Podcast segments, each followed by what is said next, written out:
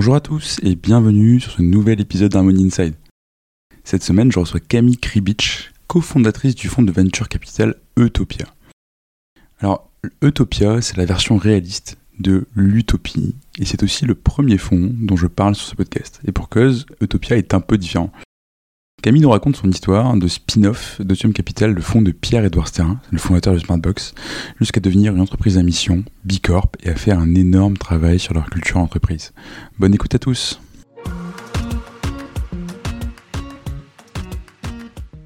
Bonjour Camille Bonjour Vincent Comment ça va? Très bien et toi? Bah écoute, ça va super bien. Je suis hyper content d'être avec toi euh, aujourd'hui chez Utopia. Euh, c'est hyper cool de refaire des podcasts en, en présentiel, ou d'en faire plus en tout cas. Euh, bah écoute, merci vraiment d'avoir euh, d'avoir accepté euh, l'invitation. Merci aussi à Antoine qui nous a, nous a mis en relation. Et puis un petit coucou aussi à, à Stella. Walter qui est, qui est, chez Luco maintenant et qui est passé par Utopia. Une ancienne de chez nous. Ouais. Exactement. Et qui m'a très chaudement recommandé de venir, venir vous voir du coup. Merci Stella. Voilà. bah, du coup Camille, pour que pour que tout le monde te connaisse, euh, c'est un peu traditionnel en début de podcast. Est-ce que tu peux te présenter s'il te plaît? Oui, avec plaisir. Euh, bah, déjà merci de m'inviter euh, dans ce podcast. euh, donc moi c'est Camille, j'ai 29 ans. Euh, je suis l'une des associées fondatrices d'Eutopia, qui est donc un fonds d'investissement euh, basé entre Paris et New York, qui est spécialisé dans les consumer startups. Euh, voilà, en quelques mots. Ok, super. Alors, du coup, ouais, donc, euh, t'es, t'es fondatrice d'Utopia. Euh, déjà, nous, c'est, enfin, c'est quoi Utopia concrètement?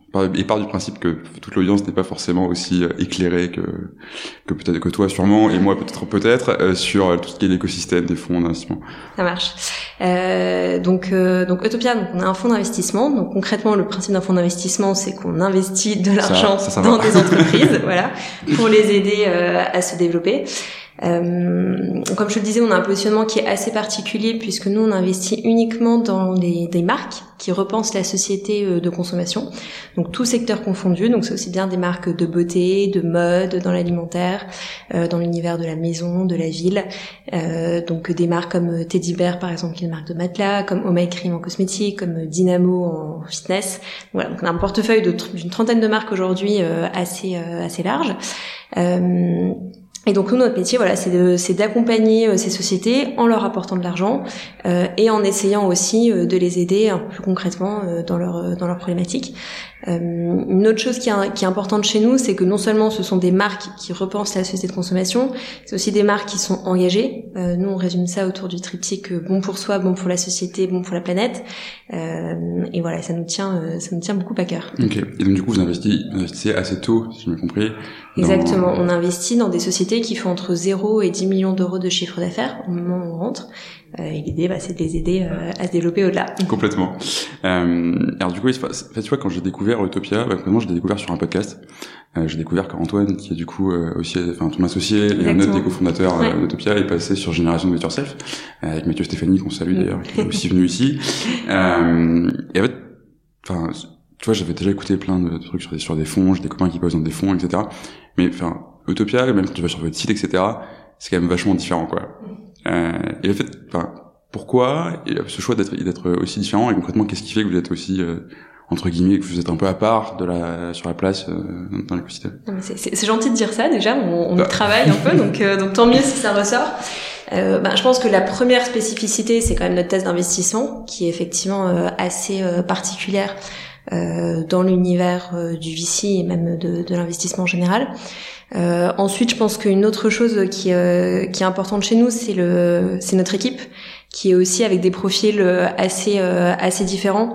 donc on a, voilà, on vient pas tous du sérail de l'investissement. on apprend aussi pour certains un peu en marchant, mais euh, voilà, je pense que c'est on a on a vraiment privilégié euh, des, euh, des personnalités, des parcours aussi très opérationnels dans l'accompagnement de nos sociétés, plutôt que des parcours 100% financiers.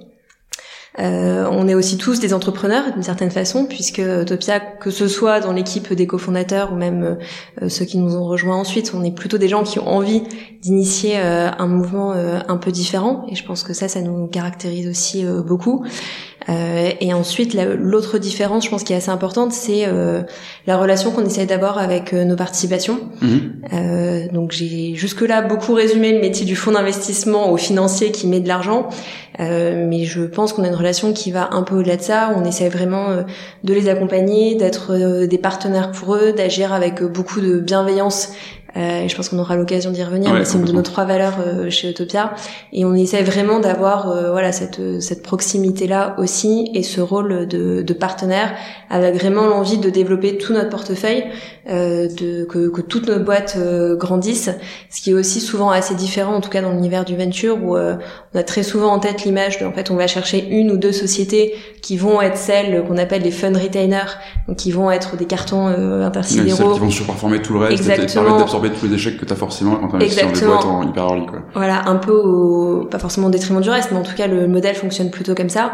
Là où nous on a plutôt à cœur d'avoir un portefeuille qui est très homogène, où on va accompagner toutes les sociétés euh, le plus longtemps et le plus loin possible. OK. Justement, tu parlais de, de, votre thèse d'investissement donc euh, que du euh, direct direct consumer, ouais. euh, directement au consommateur, je vais me faire taper parce que je mets trop d'anglicisme dans les podcasts, mais celui-là va vraiment être plein. Hein, donc euh, pourquoi ce choix? Parce que tu parles de, de bon pour soi, bon pour la société, bon pour la planète. J'imagine que c'est quelque chose qu'on peut peut-être retrouver dans d'autres boîtes aussi. Donc euh, pourquoi ça? Alors c'est une thèse qu'on a élaborée en 2015 euh, avec Antoine dont tu parlais tout à l'heure, euh, quand on était encore rattaché au Family Office euh, Otium Capital. et cette thèse, elle, elle s'articulait autour de trois piliers. Le, le, premier pilier, c'était de se dire que la société de consommation telle qu'on la connaissait était radicalement en train de changer, euh, et essentiellement parce que les consommateurs en fait demandaient d'autres choses, plus de transparence, plus de naturalité, plus d'expérience, un lien plus direct avec leur marque. Euh, et ça, c'est un mouvement qui en fait ne fait que prendre de l'ampleur euh, plus plus années passent. Euh, ça c'était le premier pilier. Le deuxième c'était l'essor du digital euh, qui changeait complètement les modes de, communication, de distribution euh, et qui a favorisé en fait l'émergence de nouvelles marques. Mhm. Là où jusqu'à présent c'était très très compliqué si on pouvait pas se payer des linéaires euh, chez Carrefour ou autres euh, d'émerger. Donc là il y a vraiment un tout nouveau modèle qui a émergé.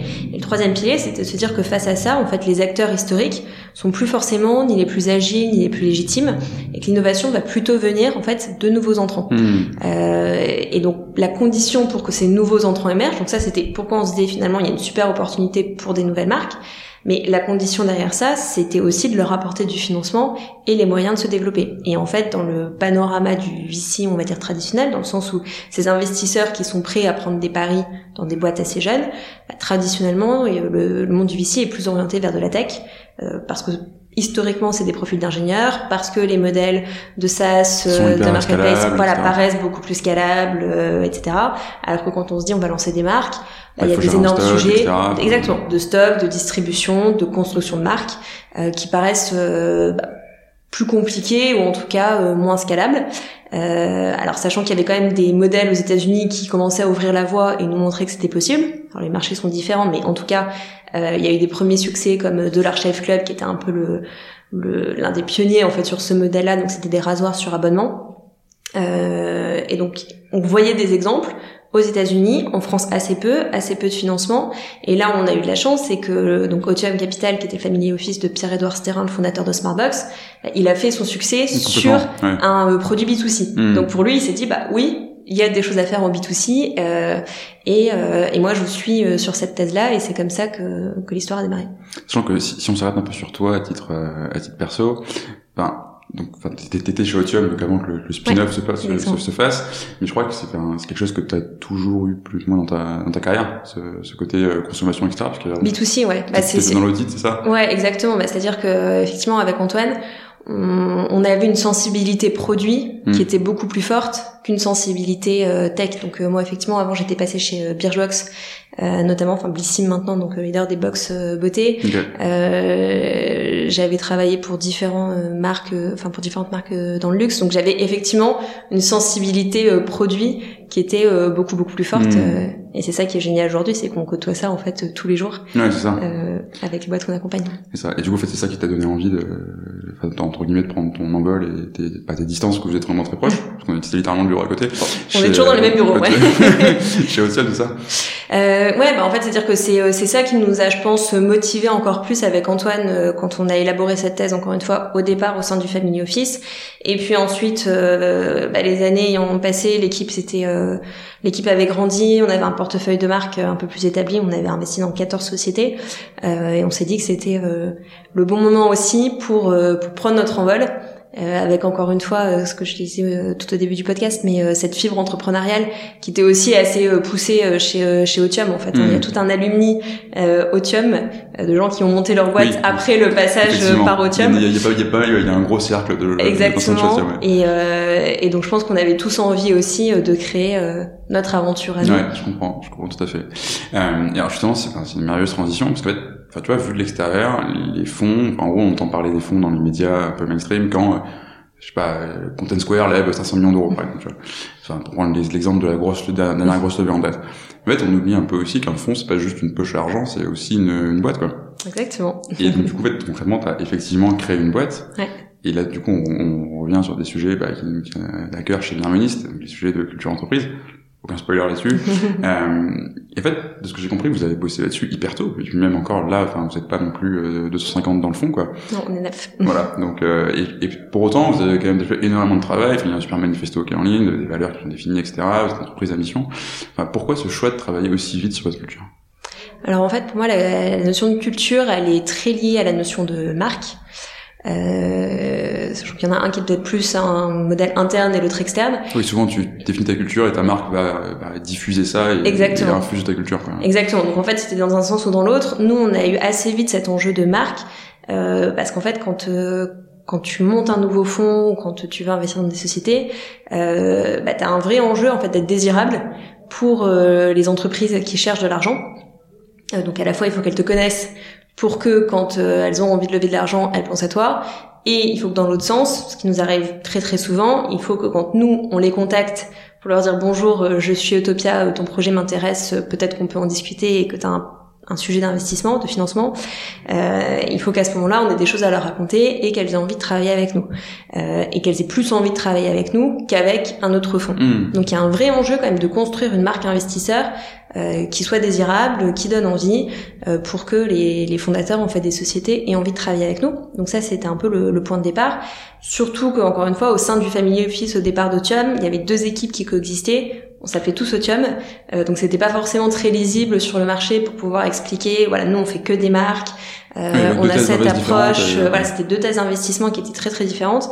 Donc on avait vraiment ce besoin de bah, de s'exprimer et de dire qui on était. Donc il y a eu d'abord, je dirais, un vrai enjeu de réflexion sur nous, la marque investisseur qu'on avait envie de construire. Mmh. Donc avec euh, bah, un gros projet notamment qui était quel nom nous donner. Euh, donc qui a donné lieu à beaucoup beaucoup de semaines. Euh, mais, qui est assez, mais qui est assez réfléchi, je trouve. Bah qui est assez réfléchi. C'est pas, pas juste machin investissement incorporated quoi. non non non, on a on s'est beaucoup beaucoup creusé le cerveau pour pour trouver le nom et en fait Utopia pour la petite histoire et pour pour ceux qui qui n'ont pas fait de grec, et ce qui n'est pas mon cas non plus. non plus. Mais si on doit revenir à l'étymologie qui est hyper intéressante, parce que souvent on se dit, ah, bah, Utopia, en fait, c'est euh, l'utopie avec un E pour Europe, par exemple, ce qui n'est pas l'histoire. Euh, Utopia, c'est le lieu du bon et du bonheur. Euh, en grec et c'est en fait le pendant réel de l'utopie. Hmm. Et nous c'est hyper important pour nous, c'est comment en fait essayer de créer un monde meilleur mais de façon pragmatique, en admettant que bah voilà, on sera pas parfait, euh, mais on essaye juste tous de bouger euh, dans le dans le bon sens. Mmh, complètement. Donc euh, donc voilà, je dirais que ça c'était vraiment le point de départ, c'était quelle marque on a envie de construire et quelle histoire on veut raconter vis-à-vis de l'extérieur.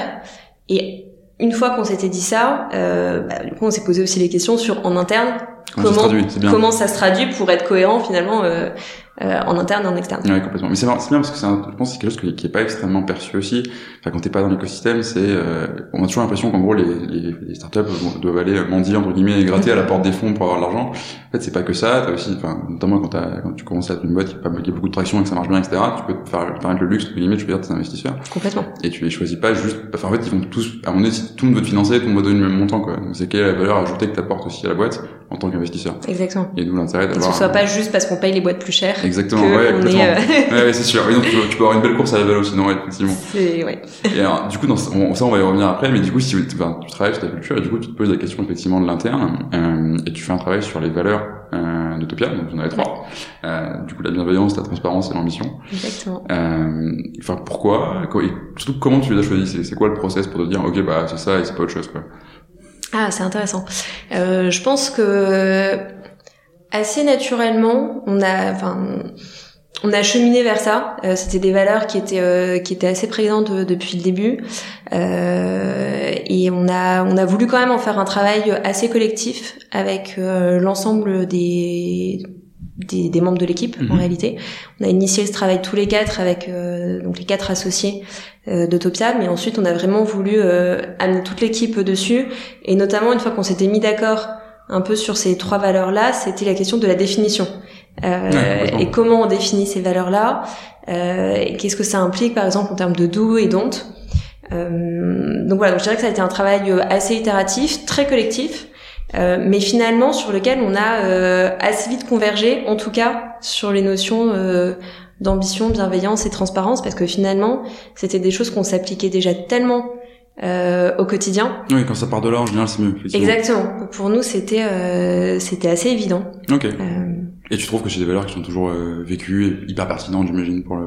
Et bah complètement. Eh ben, oui, si, tu m'avais dit non, ça aurait été hyper Non, franchement, euh, complètement. Et on essaye vraiment de vrai, enfin voilà, tous les jours, de se dire, euh, voilà, est-ce qu'on respecte toujours euh, ces valeurs-là? Et ce qui est intéressant, c'est que c'est des valeurs qui se répondent bien, en fait. Mmh, Donc si je prends par exemple l'ambition, ce qu'on va mettre derrière, c'est aussi la notion de d'essayer toujours de se dépasser, d'aller plus loin, euh, il y a une culture du travail qui est quand même assez forte euh, chez nous, mais vraiment dans un sens euh, presque de développement personnel en fait. On veut hmm. aussi chercher un peu nos, limites et chercher à se dépasser.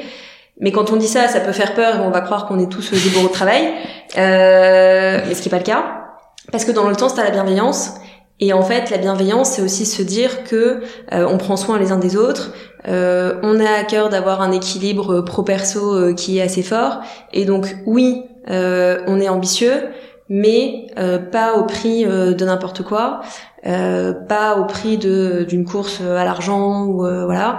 donc à chaque fois, tu vois, ça se ça se répond un peu de cette façon-là. Et puis c'est assez cohérent au final. Enfin, heureusement, tu vois, mais avec l'identité de votre fond et tout ce que tu nous as raconté avant sur votre thèse, sur enfin sur le nom Utopia, etc. Quoi. Il y a, un, autre truc qui m'a marqué, c'est que donc, vous êtes un fond qui est hyper récent en plus. vous êtes entreprise à mission et vous êtes Bicorp. Ouais alors, du coup, enfin, je vais pas dire que vous êtes le seul parce que j'en suis pas sûr et que j'ai pas fait le tour de tous les fonds de la place pour la fait en En tout cas, ce qui est sûr, c'est qu'il y a pas beaucoup de fonds qui ont fait ce choix-là. Euh, bah, du coup, pourquoi vous avez fait ce choix-là et surtout, enfin, en quoi c'est utile pour vous? Euh, alors c'est une bonne question. On a fait ce choix euh, parce qu'en fait on voulait, je pense, être assez aligné avec les entreprises qu'on accompagne. Mhm.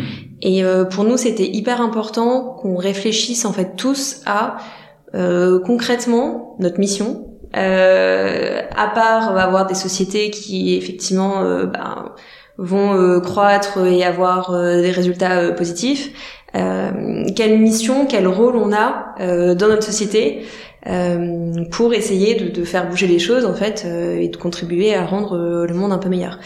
et ça, c'était vraiment quelque chose qu'on poussait depuis très très longtemps nos sociétés à faire. Mais avant même finalement que le statut d'entreprise à mission existe, hein, on disait mais d'accord, tu vends tel ou tel produit, mais au-delà de ça, ta mission un peu sociétale. C'est un peu mieux pour vendre, tu vois. Exactement. Ben, en fait, tout ça, encore une fois, est très lié avec les notions de marque. Mm. Réfléchir à la, la, mission, quand tu, quand tu travailles sur des marques, quand tu fais du branding, quand tu réfléchis une plateforme de marque, c'est l'une des premières questions euh, que tu te poses.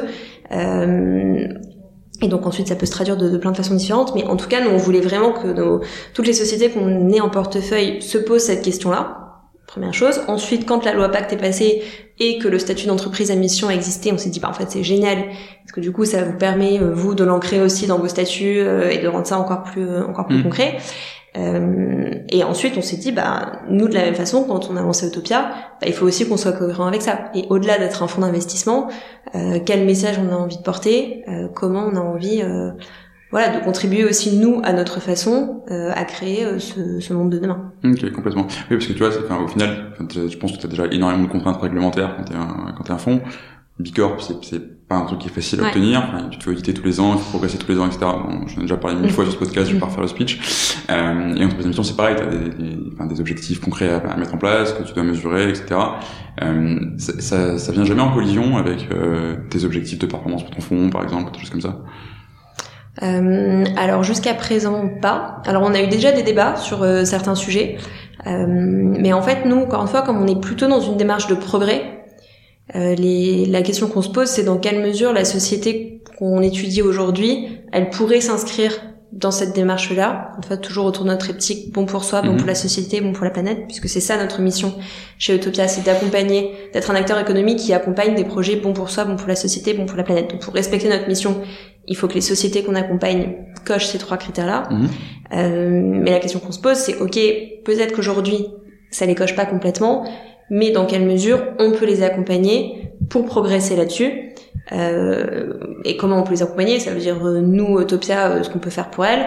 Est-ce que c'est des modèles économiques ou des des projets qui peuvent effectivement s'adapter pour pour faire ça Est-ce que si elles s'adaptent de cette façon-là, elles seront toujours aussi viables économiquement puisque ça peut avoir des impacts de marge ou autre Donc on, on, va se poser un peu cette question-là.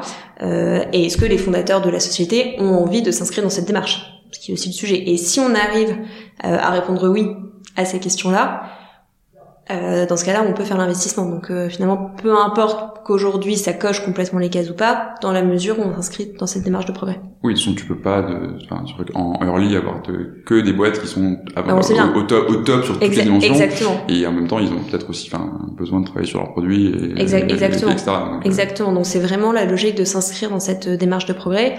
Euh, et pour répondre peut-être plus directement à ta question de est-ce que est-ce que ça peut être en conflit ou pas avec la performance financière bah, nous on a plutôt envie de se dire qu'aujourd'hui il faut plus opposer euh, impact euh, et ambition et performance financière et au contraire hmm. parce qu'en fait on est assez persuadé et particulièrement euh, pour des boîtes B2C que si elles s'inscrivent pas dans cette démarche d'engagement elles auront pas les performances financières Ouais. Il y avait une stat assez intéressante de Kantar, je crois, qui disait que près d'un quart des consommateurs aujourd'hui se détourneraient des marques euh, si elles n'étaient pas suffisamment impliquées sur des sujets environnementaux euh, et, de santé. Et c'est d'autant plus fondamental sur des marques qui sont en D2C. Exactement. Enfin, si tu vois, enfin, si on, on prend l'exemple hein, de Balance ta startup par exemple, il y a plein de boîtes qui sont passées dessus, qui étaient en B2B, pas l'impression que ça les ait euh, secoués euh, outre mesure. Il y a une boîte qui a fait exploser le truc, euh, qui, enfin, qui s'appelait Logitu, c'est pas un secret de toute façon, euh, qui eux pour le coup c'était vraiment une, une, marque extrêmement B2B avec un très fort univers de marque, etc.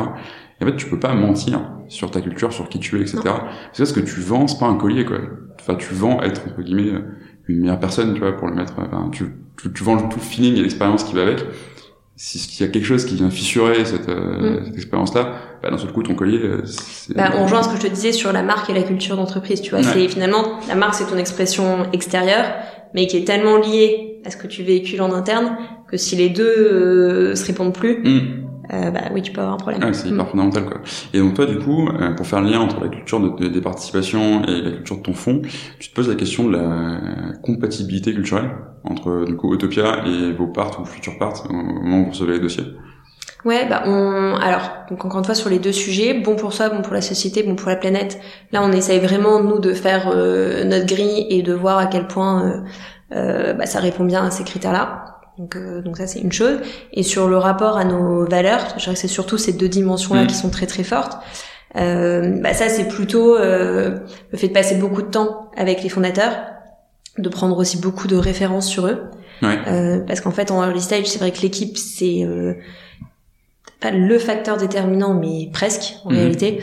donc nous on passe vraiment beaucoup beaucoup de temps avec les équipes euh, pour bien appréhender euh, ce fit euh, et cet alignement entre nous et en fait c'est c'est c'est clé. Ok. Et quoi, enfin concrètement, enfin je vais pas te donner tous les dossiers de ta grille, mm. ta grille d'évaluation des dossiers, mais euh, comment est-ce que tu fais pour évaluer ça? Parce que tu vois, ça peut être des choses qui sont pas hyper tangibles, là où une marge ou un c'est pas tangible. c'est tangible quoi. en réalité, enfin c'est c'est pas tangible.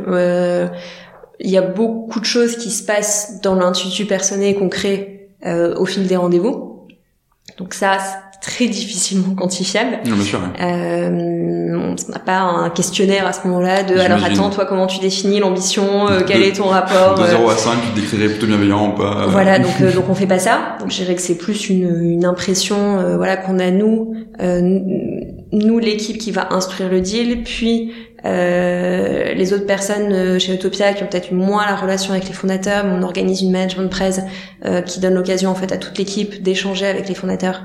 Euh, donc c'est encore une autre façon de le faire. On essaye même pendant l'instruction que à peu près tous les membres de l'équipe aient pu avoir de toute façon un échange euh, formel ou informel avec les fondateurs. donc ça c'est la première chose. Et ensuite, on, pour rendre ça quand même un peu plus euh, tangible, on fait beaucoup d'interviews avec euh, des employés, euh, les business angels éventuellement, d'anciens employeurs, pour essayer un peu hmm. de mapper autour des fondateurs et pour bien comprendre. Bon, nous on les voit, même si on y passe du temps, ça reste des process d'instruction qui sont assez courts. Il y a des gens qui les connaissent depuis beaucoup plus longtemps qu'eux, beaucoup plus beaucoup plus longtemps que nous, pardon.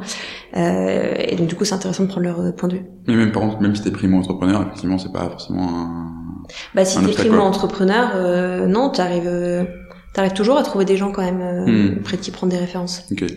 Et euh, alors du coup, tu vois, on a parlé donc de, la possibilité entre Utopia et la boîte, un truc que je t'ai déjà entendu dire sur ton podcast, c'est que tu regardes aussi beaucoup l'alignement entre les valeurs personnelles du ou des fondateurs et les valeurs de la boîte. Euh, ça, c'est un sujet qui est hyper intéressant. Euh, et si tu veux, enfin, pour moi, t'as un peu deux types d'entrepreneurs, un sur grande théorie, mais t'as un entrepreneur qui va voir qu'il peut acheter un truc et le revendre plus cher, tout bêtement, enfin, tu vois, très bien, très caricatural, et t'as celui qui est vraiment animé par son projet et qui a une vocation, etc. Il n'y a, pas de jugement de valeur sur les deux. Euh, mais du coup, comment t'arrives à voir, toi, cet, cet alignement-là, et c'est quoi un peu ton critère pour te dire, euh, j'y vais ou j'y vais pas, quoi? Mm. euh, C'est une bonne question, effectivement, c'est un vrai critère chez nous, euh, l'alignement entre les... C'est pas forcément qu'un alignement de valeur, d'ailleurs, mais c'est l'alignement entre les porteurs de projets et leurs projets. Euh, pourquoi c'est important? C'est euh, alors il y a, y a, plusieurs raisons. Euh, la première, c'est que être entrepreneur, c'est dur en réalité. Euh, et si c'est pas un projet que tu portes vraiment avec tes tripes et qui euh, tous les matins tu sais pourquoi tu le fais et t'es habité par ça et euh, en fait c'est ton rêve euh, depuis toujours de porter ce projet là ça peut être plus dur pour toi. Donc euh, pour trouver toujours euh, l'énergie, la motivation, euh, quels que soient les obstacles, moi c'est un truc qui m'a bluffé l'année dernière, la résilience des entrepreneurs dans une année qui était quand même hyper difficile, mm, mm. mais vraiment j'étais bluffé de à quel point bah, en fait ils rebondissent, ils s'adaptent. donc impressionnant. Et, et je pense que c'est d'autant plus facile euh, quand t'es vraiment animé par ce que tu fais. Bon, enfin, ça c'est mon avis personnel, mais il te faut ça en fait, parce que t'as trop de gens qui veulent devenir entrepreneurs, de mon avis, hein, qui veulent devenir entrepreneurs pour avoir le, le, full ride startup, tu vois. C'est, euh, c'est t'es tellement glorifié aujourd'hui d'être euh, d'être fondateur que, mais en fait, tu peux pas, enfin, tu peux pas devenir entrepreneur juste pour devenir entrepreneur. Non. T'as vraiment envie de faire quelque chose. Non, donc c'est pour ça que c'est souvent plus facile quand t'as vraiment ce projet qui te tient tellement à cœur tu vois, un super exemple, c'est le tout premier investissement qu'on a fait qui s'appelle Même Cosmétique, mhm. qui est une marque de beauté pour les femmes concernées par le cancer. Euh, les deux fondatrices, euh, Judith et Juliette, ont malheureusement été concernées de très très près en fait euh, par la maladie. Euh, et en fait, tous les matins, elles se lèvent en se disant je veux faire ce projet aussi pour aider toutes ces femmes à se sentir mieux, parce que j'ai vécu dans ma chair à quel point euh, c'était difficile de passer par là. Et je sais que en prenant un peu soin de soi, on traverse mieux ces épreuves. tu vois, c'est criant. Et euh, donc voilà, donc c'est vrai que pour nous c'est hyper important.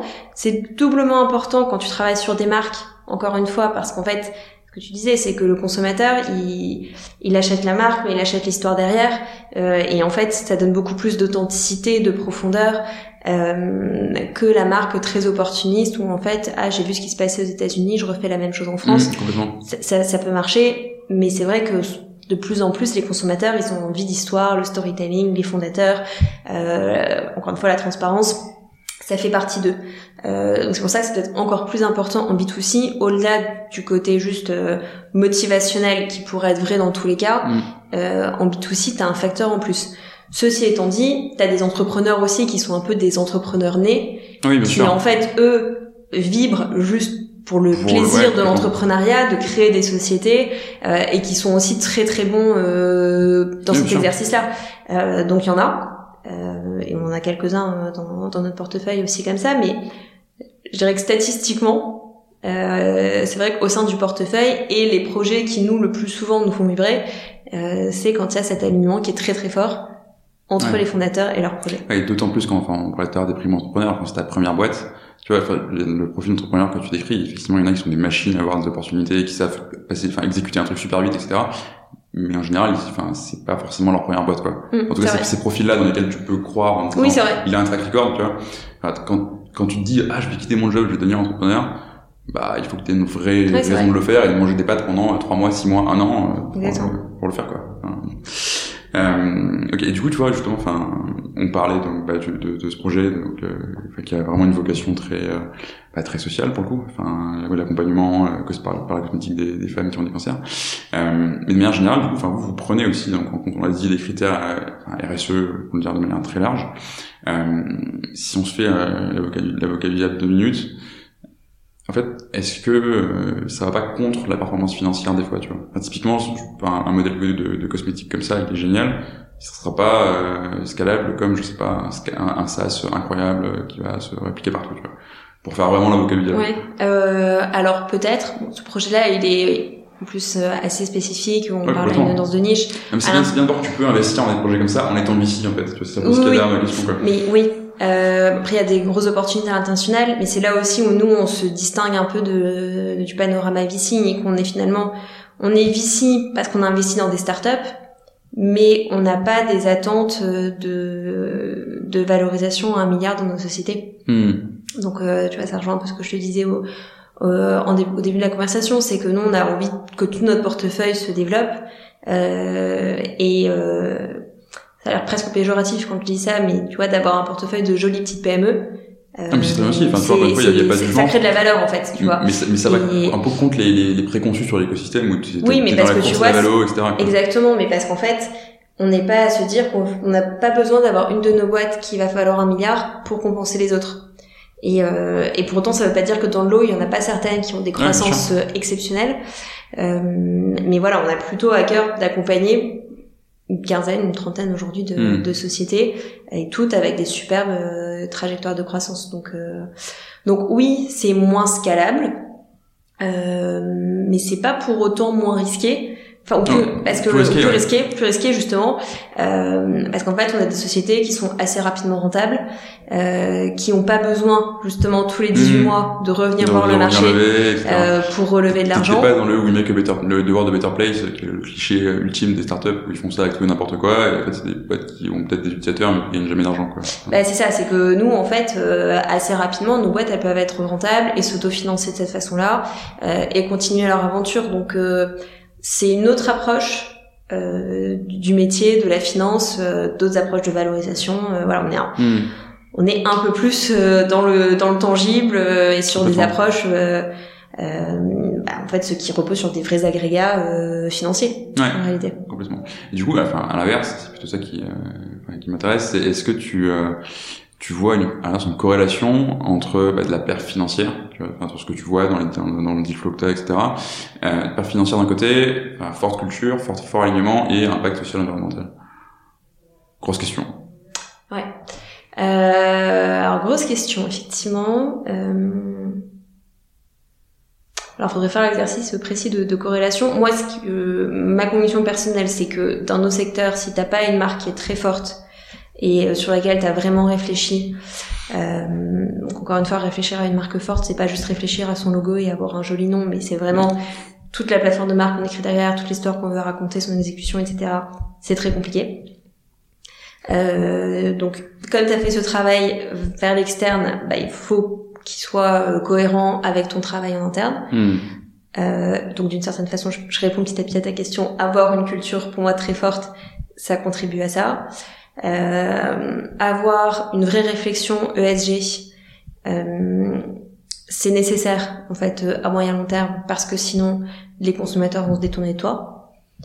Euh, donc il faut en tout cas montrer qu'on est actif sur le sujet, qu'on le prend en compte d'une façon ou d'une autre. Encore une fois, on parle beaucoup d'environnement, il peut y avoir plein d'autres sujets. Nous, on a investi récemment dans euh, Nous Anti-Gaspi, qui est une boîte de distribution alimentaire. Et qui vient de chez Phoenix, non? Ouais, c'est un spin-off de Phoenix. C'est un spin-off de Phoenix, et donc c'est un réseau de supermarchés dont les, les produits viennent de euh, enfin, c'est des produits qui seraient invendus autrement parce que pas les bons packaging, parce que pas la bonne forme, pas le bon poids, etc. Et donc à la fois, bon, eux ils œuvrent d'un point de vue environnemental parce que sinon c'est juste des produits qui sont produits et gaspillés, mais il y a aussi toute une démarche euh, d'inclusion, de, de revaloriser du personnel euh, plutôt à faible qualification, donc il y a une démarche sociale mmh. qui est hyper intéressante aussi. Donc ça c'est d'autres sujets sur lesquels euh, les boîtes peuvent travailler. Enfin, ça c'est juste pour remettre le débat ESG parce qu'on pense souvent environnement mais y a pas que ça. et pas, pas forcément toujours aux sujets sociaux et, et de gouvernance. donc en tout cas je pense que oui à terme il faut toute boîte est réfléchie à ces sujets-là euh, pour être encore pertinente et cohérente par rapport aux attentes des consos. Et donc une fois qu'on s'est dit tout ça, bah oui, je pense que la performance financière, euh, elle, elle, suivra. C'est hyper fort la dernière phrase que tu viens de dire. Tu vois. Il faut que toute boîte ait réfléchi à ça. Ouais. C'est plus une option, c'est plus un luxe, c'est plus joli quoi. ouais, nous c'est joli, quoi. Nous c'est vraiment notre conviction en fait. Mm. Et alors, tu vois, si on renverse un peu le, le les, les c'est pas, pas vraiment la bonne expression, mais euh, parce que du coup, enfin, quand t'es un fonds, on est d'accord que c'est pas ton argent, c'est des gens qui s'appellent qu'on appelle des LP mm. qui donnent de l'argent. Euh, et cet argent que tu vas passer avec un objectif de perte, etc. Est-ce que est-ce que c'est facile à faire de faire entendre ce discours auprès euh, d'investisseurs euh, institutionnels, dire euh, oui, on va pas forcément chercher la valeur à un milliard, et en fait on cherche autre chose, on a d'autres manières d'impacter et c'est super ok quoi. Oui, alors euh, c'est bah, c'est plutôt un discours qui a été très joli puisqu'on a quand même réussi à lever notre fonds euh, bah, au total qui fait quand même 100 millions.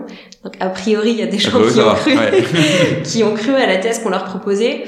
et encore une fois nous on, en fait, en moyenne, notre performance, elle est aussi bonne euh, que celle d'un fonds euh, Vicitech. C'est juste que au lieu d'avoir une boîte qui fait toute ta perf, euh, on a un portefeuille qui est euh, plus homogène. En tout cas, c'est ça, c'est le projet. Euh, donc c'est la première chose. Donc en termes de perf pure, en tout cas pour l'instant, touche du bois, on va plutôt plutôt dans ce sens, on s'oriente plutôt dans ce sens-là. Ensuite, ce qui était assez rassurant, nous, pour euh, justement nos investisseurs, c'est que on investit dans des boîtes qui font du chiffre d'affaires, ouais. euh, qui font euh, à un moment euh, assez rapide de la renta. Euh, donc en fait, il y a une vraie valeur qu'on crée. Euh, on peut revaloriser nos boîtes, on voit de la croissance en fait en termes de chiffre d'affaires. on peut appliquer des multiples dessus, donc c'est finalement assez tangible. Donc ça, c'est plutôt des choses qui leur qui leur plaisent. Et traditionnellement, en fait, les marchés consommateurs, ils sont assez résilients. Mmh. Donc ça, c'est des choses qui leur plaisent. Et la dimension euh, impact, en réalité, elle parle de plus en plus aussi aux investisseurs. Ok. Ok, ok. Euh, c'est, mais c'est, assez intéressant ce que tu as dit sur le fait qu'en fait vous avez la même perf que que un fond euh, un fond tech. Bah, en tout cas, euh, pour l'instant, enfin des benches qu'on voit, euh, oui, on s'en sort. On s'en sort pas trop mal. Je crois. En fait, c'est, ce qui est, c'est, ce qui est génial là-dedans, c'est que si tu veux, enfin, je fais complètement, je partage complètement ton analyse sur l'impact. Enfin, c'est pas vraiment une option t'es pas obligé d'être une boîte impact by design, t'es de plus en plus obligé de l'intégrer dans ta stratégie, d'autant plus, comme tu l'as dit, t'es en dit aussi. Mais euh, en fait, toi, de ton côté, euh, enfin, de, par, ton activité, t'as une capacité à voir qu'en fait, oui, ces modèles marchent, et que c'est pas juste une fable qu'on se raconte parce mm. que c'est sympa, quoi. Oui, bah, euh, enfin, on a on a plein d'exemples hein, quand même de nos boîtes qui se sont euh, petit à petit, qui ont adapté leur modèle pour pour voilà essayer de s'améliorer sur cette démarche-là, parce qu'ils rapatrient euh, euh, leur production en France, euh, parce qu'ils vont avoir une démarche d'inclusion avec leurs salariés, parce que ils vont réfléchir à l'empreinte carbone et essayer bah, voilà d'être le, mieux disant sur le sujet. donc oui, oui, enfin c'est mm. En tout cas, a priori, ça marche. oui, ça marche. ouais, et donc, tout, donc, c'est, enfin, effectivement, ces boîtes dans lesquelles tu vas investir, euh, effectivement, donc, la vie du fonds ne s'arrête pas au moment où tu, où tu investis. Euh, tu vas continuer de les accompagner. Alors, on en parle souvent de ce sujet, ouais, l'accompagnement des boîtes, faut trouver un fonds qui est compatible avec toi, etc. Mm. Concrètement, ça ressemble à quoi? Faites quoi? Les fameux fonds hands-on. Ce que tout le monde dit, c'est que Enfin, souvent ça, les investisseurs se décrivent comme hands-on, ça veut dire qu'ils sont ensuite impliqués euh, dans le l'accompagnement. Tu, tu m'as appris un truc là, merci. Ouais, C'est euh, alors, c'est, je pense que tous les fonds le disent. Euh, qu'est-ce qui est vrai, qu'est-ce qui est pas vrai, j'en sais rien. je vais raconter ce que ce que nous on fait. très bien. Euh, alors, il y a plusieurs choses. Moi, je trouve dans dans l'impact qu'on peut avoir et dans l'accompagnement, il y a de façon très concrète, on aide déjà la boîte à se structurer très souvent. Euh, on va leur dire en fait, enfin les aider à mettre en place un reporting, mettre en place un board, euh, organiser la relation avec l'investisseur, ce qui comme ça peut avoir l'air d'être le truc un peu chiant, mais en réalité ça permet aux fondateurs qui sont euh, bah, souvent en fait tellement les dans le guidon ils n'arrivent pas toujours à prendre de la hauteur pour repenser un peu à la vision euh, et mes objectifs à six mois, un an, euh, quels sont-ils euh, et comment je m'organise pour euh, pour y arriver. Donc en fait, nous on leur permet euh, de remettre ça un peu en place et tous les deux mois à l'occasion du board de reprendre ces objectifs-là, de refaire le point et de dire ok, voilà tout ce qui s'est passé, voilà ce qu'on peut faire. Et en fait, ça c'est déjà hyper important. Ça leur permet vraiment de prendre de la hauteur sur les sujets. Bon, ça lâche comme ça, mais en vrai, c'est assez utile. Euh, la deuxième chose, c'est qu'on peut rentrer de façon très concrète euh, dans des sujets. Mmh. Euh, donc nous, c'est euh, quand je te disais qu'on a une équipe qui est un peu atypique, euh, avec pas toujours une expérience financière de base. c'est qu'on a deux entrepreneurs, par exemple, qui ont monté pour l'un une boîte dans le digital, pour l'autre, enfin dans l'e-commerce, pour l'autre une boîte aux États-Unis. Euh, qui touchent un peu à tous les sujets de distribution et qui eux vont typiquement aider sur euh, euh du marketing digital, sur l'international, sur les opérations. moi, mon gros truc, comme tu as pu l'entendre depuis le début, c'est tout ce qui est branding, marque, expérience client. Moi, je travaille pas mal là-dessus. Euh, il y a des sujets de financement, il y a des sujets de, strat type euh, build-up international, tous les sujets un peu de levée de fonds aussi, préparer la sortie. Donc ça, on rentre vraiment euh, dans les sujets euh, avec eux, sur des sujets de recrutement aussi. Euh, mm. Très récemment, le dernier profil qui nous a rejoint, Clémence, euh, travaille dans un cabinet de recrutement avant, donc elle, elle va les, les, aider sur cette dimension-là. Donc ça, on rentre vraiment dans le dans les discussions avec eux, ou nous en direct, ou parce que du coup, on a créé tout un réseau assez spécifique de prestataires qui peuvent les aider sur le sujet. Donc ça, c'est quand même assez concret. La troisième chose, c'est le réseau de fondateurs et de sociétés qu'on a construit. Donc là mhm. encore, c'est notre force, je pense, que d'être très spécialisé. C'est qu'en fait, on a aujourd'hui une trentaine de boîtes qui partagent toutes plus ou moins les mêmes problématiques comment je vais grossir, comment je construis ma marque, comment je vais à l'international, euh, comment j'organise euh, mon département marketing, comment je vais chercher un nouveau fournisseur parce que je veux changer mon packaging parce que j'ai mhm. trop de plastique, enfin, tu vois n'importe quoi. Mais en fait, on essaie vraiment de créer cette communauté-là aussi pour euh, qu'elle puisse interagir entre eux. Et ça, c'est des choses, bah, malheureusement, ça a été un peu ralenti avec l'effet Covid, mais qu'on veut vraiment relancer parce qu'on est convaincu qu'il y a énormément de valeur sur ces sujets-là. Et le quatrième sujet, je dirais, c'est c'est en fait de la présence, de l'accompagnement. Euh, tu vois, on est vraiment, on voit comme un sparring partner et un coach, encore une fois très bienveillant. Euh, c'est anecdotique, mais on a une boucle WhatsApp avec tous nos fondateurs pour vraiment avoir un canal d'échange très très direct.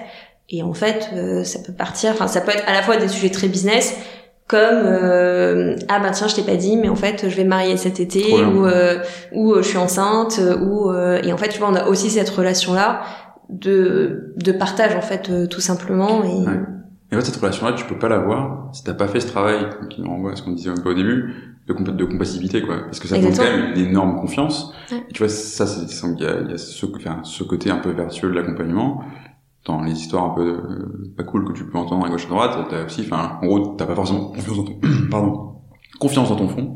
Euh, c'est un peu l'œil de Moscou qui vient regarder tout ce que tu fais, comment tu le fais, etc. Parce que lui, en gros, il a son objectif euh, d'exit à X années, et il veut être sûr que, enfin, les mm. indicateurs, ils vont aller là, que ce soit bon pour la boîte ou pas, tu vois. Ouais, bah c'est là que tu vois nos trois valeurs, elles nous servent beaucoup parce que il y a l'ambition, donc oui, on a envie de faire euh, notre multiple euh, et faire grandir la boîte et de réaliser le BP euh, sur lequel on s'est mis d'accord.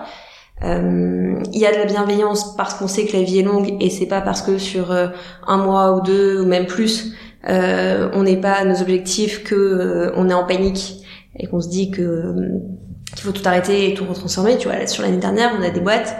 Bah, je te parlais de Dynamo, qui est une boîte que moi je suis. Bah, leur activité, elle a été quasiment fermée toute l'année, hmm. en fait. Donc euh, tu peux être le fond complètement paniqué ou euh, en fait ok qu'est-ce qu'on fait? Comment on s'organise et comment on ressortira euh, plus fort de cette de cette crise là.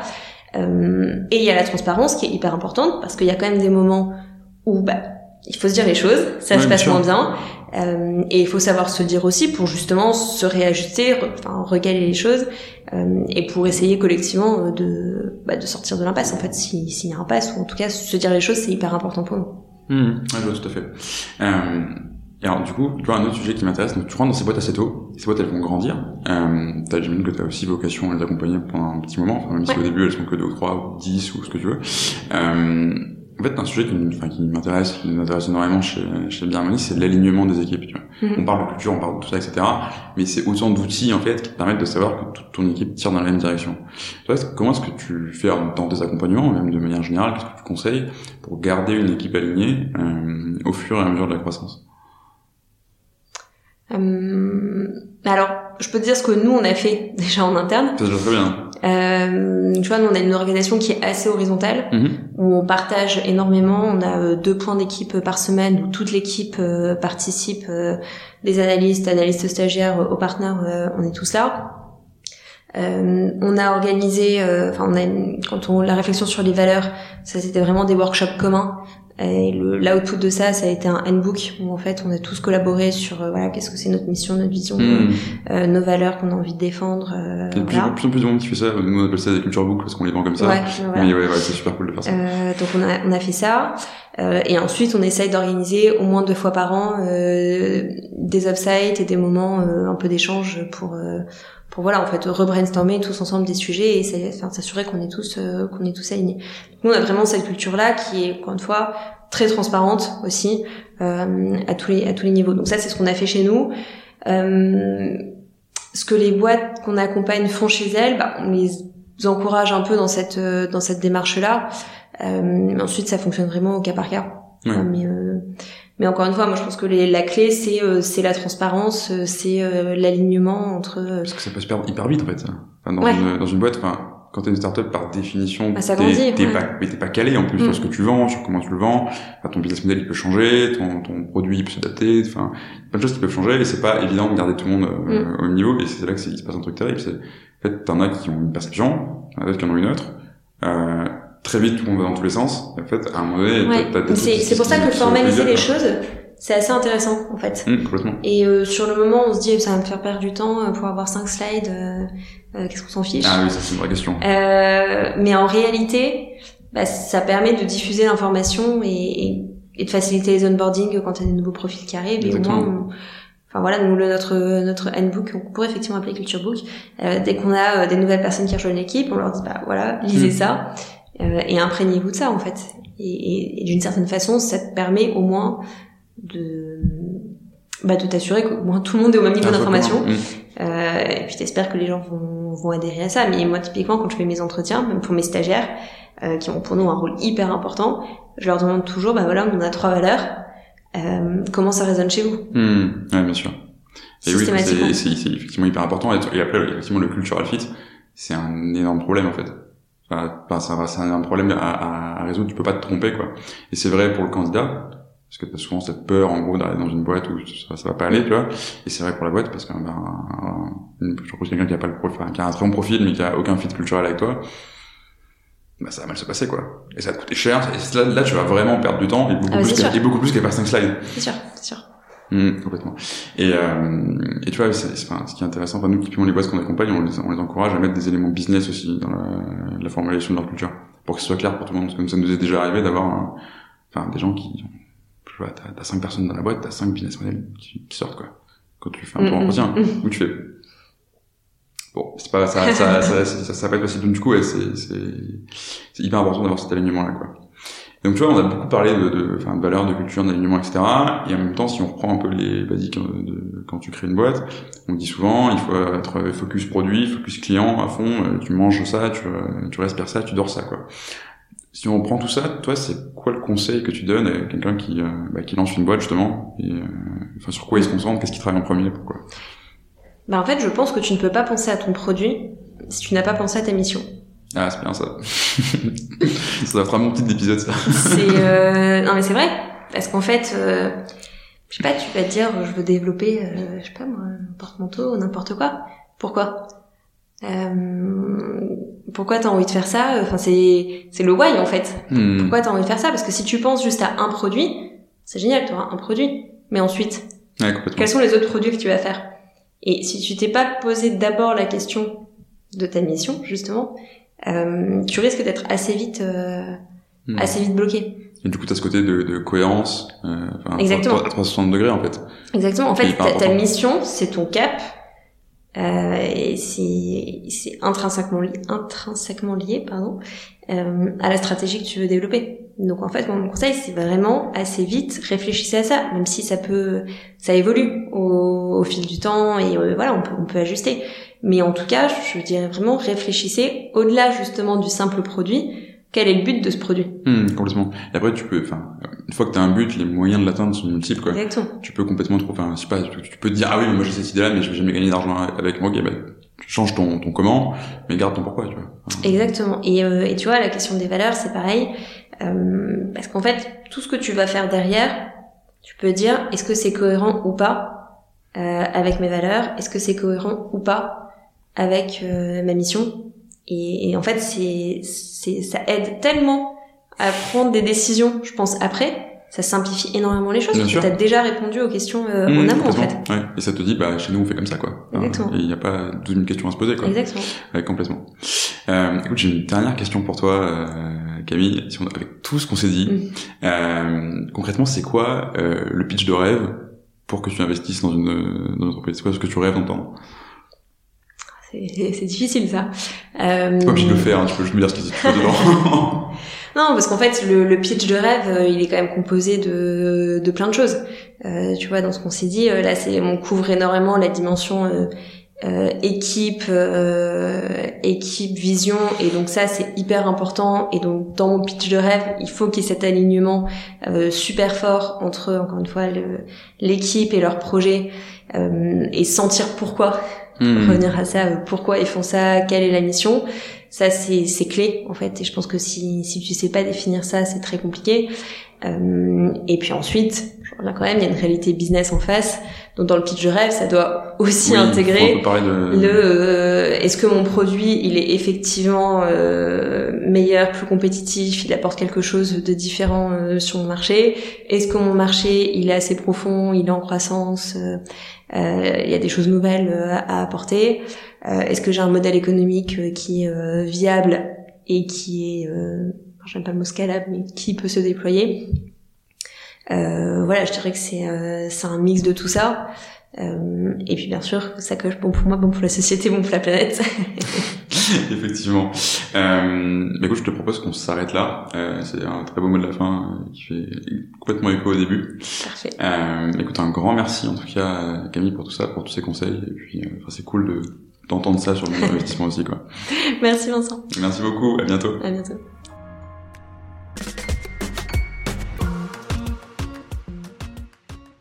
Merci à tous d'avoir écouté cet épisode. Si ce podcast vous a plu, vous pouvez vous abonner et laisser une note et un commentaire si vous êtes sur Apple Podcast.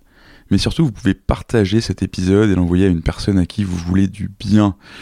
Enfin, si cet épisode vous a fait réagir et que vous souhaitez discuter de votre culture et du développement de votre entreprise, vous pouvez tout simplement m'envoyer un mail à vincent at C'est vincent at b-harmoniste sans le e.com. C'est simple et c'est sympa. À bientôt pour un nouvel épisode.